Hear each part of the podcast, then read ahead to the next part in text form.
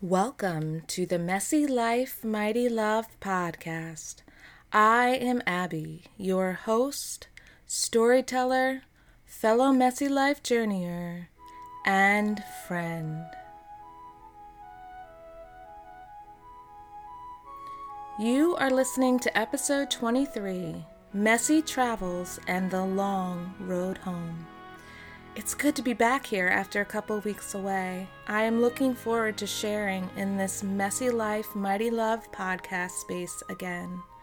In today's episode, I share about the messy road trips my family has made and how that messy is a lot like our journeying to our true eternal home. Hope you listen in. My family and I rolled into our driveway at 12:30 a.m. on Thursday morning after 18 hours on the road in one day. Our last few road trips up and down the East Coast, we have decided since the kids are older, never mind that we are also older, to travel a thousand miles in a day.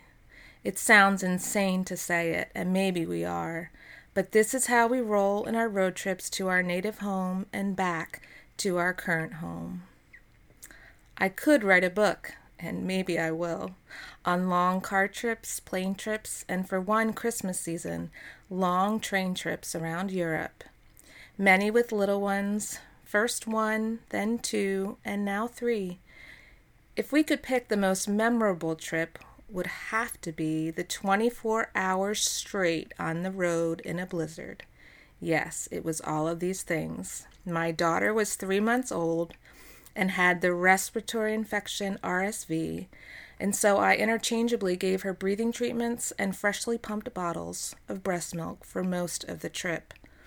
My son was a mature two years old watching Baby Neptune, you know, the water scenes of the baby and Einstein series. It seemed like he watched it a hundred times in a row. At points, our friends ahead of us and ourselves were the only ones on the abandoned interstate, strewn with spun out cars. I sat in the back seat consoling my little ones and thought I had never needed more of a moment to moment dependence on God than during this trip. By His grace, we made it safely eventually to my father's house. It's messy, this traveling, especially with kids, but even without. Whether we're thousands of miles above the ground or speeding, yes, probably so, along the road, we learn how much is out of our control. The whole thing has always reminded me of how I like to say there is no life without trust. In this case, there's no moving forward, there's no traveling ahead without trust. I can't control a single thing on the road except possibly somewhat the behavior of my children. and with my honed backseat driving, the maneuvering of our car. But really, let's be truthful, those things are suspect can only truly control my emotions as I dwell in my relationship with God and as we go down those miles. And so, for all of us, it is indeed a long road home. Sometimes the beautiful terrain we travel will overwhelm us with glory, and we'll forget how long this road truly is. But more often than not, we wilt a bit under the hot sun of mile after mile or we are pulled into anxiety over roiling clouds and possible storms, not to mention others traveling their own way along this same road. Wait, am I talking about actual road trips now or life itself? The truth is, we must keep going. We must keep traveling, for we are not home yet.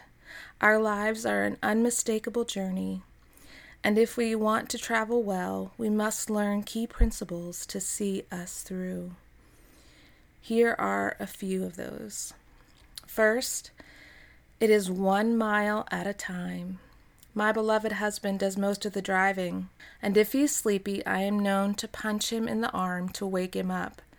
Recently, I have been able to simply drive for a while, and blessedly, he is able to sleep when I do. For a while before, I couldn't drive highways because of some side effects I was having from my bipolar medicines. It was simply talk him through, feed him through, pray him through, a mile at a time, until the sleepiness lifted. And if the kids are struggling, well, it is definitely one mile, even one foot at a time.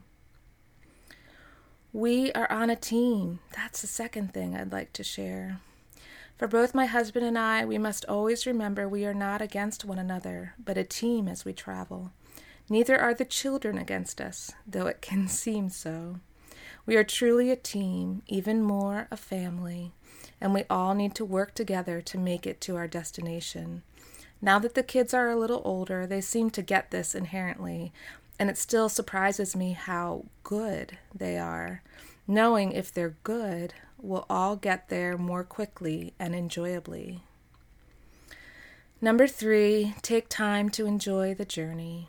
Going 1,000 miles a day is not how we normally travel, but there are times when this is necessary. Even traveling in this way, we have been beautifully met with double rainbows, rolling hills of green, and glorious cloud configurations that call us to stop and look and behold. In the vast terrain of life and all the traveling we do, there is much more given to enjoy, like good conversation, sunrises or sunsets, starry expanse, and the moving of our hearts to all out worship. It's the food for our soul. And fourth, we must recognize the hands which hold.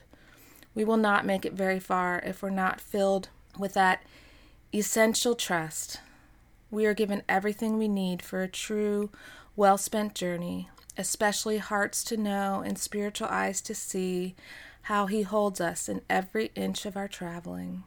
When the storms come and we can barely see, there is the space we need to rest a while, or the vision necessary to slowly make our way through. In all things, He is holding us, holding this whole wide world and the universe too we can rest, dwell secure in safety. Life is indeed a journey, and our traveling is messy. And yes, the road home is long. We don't know how long we will need to be not home yet. How many years of this messy life? Will Jesus return and open the skies, making way for a new heaven and a new earth? And we cry, Yes, come quickly, Lord Jesus. But while we're here, we're called to live and walk and drive and snowshoe or whatever you might be doing with purpose, though it's messy. Though he slay us, as Job says, we will trust him and his arms, which will hold us one day and forever. And yes, in it all, we cling to the hope, the great truth of his promise that He is the light shining through the darkness of our messy traveling, and He will never, ever, ever be overcome. For more from me, my journey with mental illness, or my current series on vulnerability, go to my website, abigailalleman.com. That's Abigail, A B I G A I L Alleman, A L L E M A N dot com. There are a, couple of free ebooks for subscribers, which you might find helpful. You can also find me on Instagram at abigail.alleman. I will leave you with the opening verses to one of my favorite Psalms, Psalms 91. My father referenced it as he prayed me through one of the darkest times of my mental illness journey. Surely he who met me through his word, intertwined in my father's prayer, will meet you, friend, wherever you are in this long road home. Reading from the English Standard Version, Psalm 91, verses 1 through 4. He who dwells in the shelter of the Most High will abide in the shadow of the Almighty. I will say to the Lord, my refuge and my fortress, my God in whom I trust. For he will deliver you from the snare of the fowler and from the deadly pestilence. He will cover you with his pinions, and under his wings you will find refuge. I hope to catch you next time.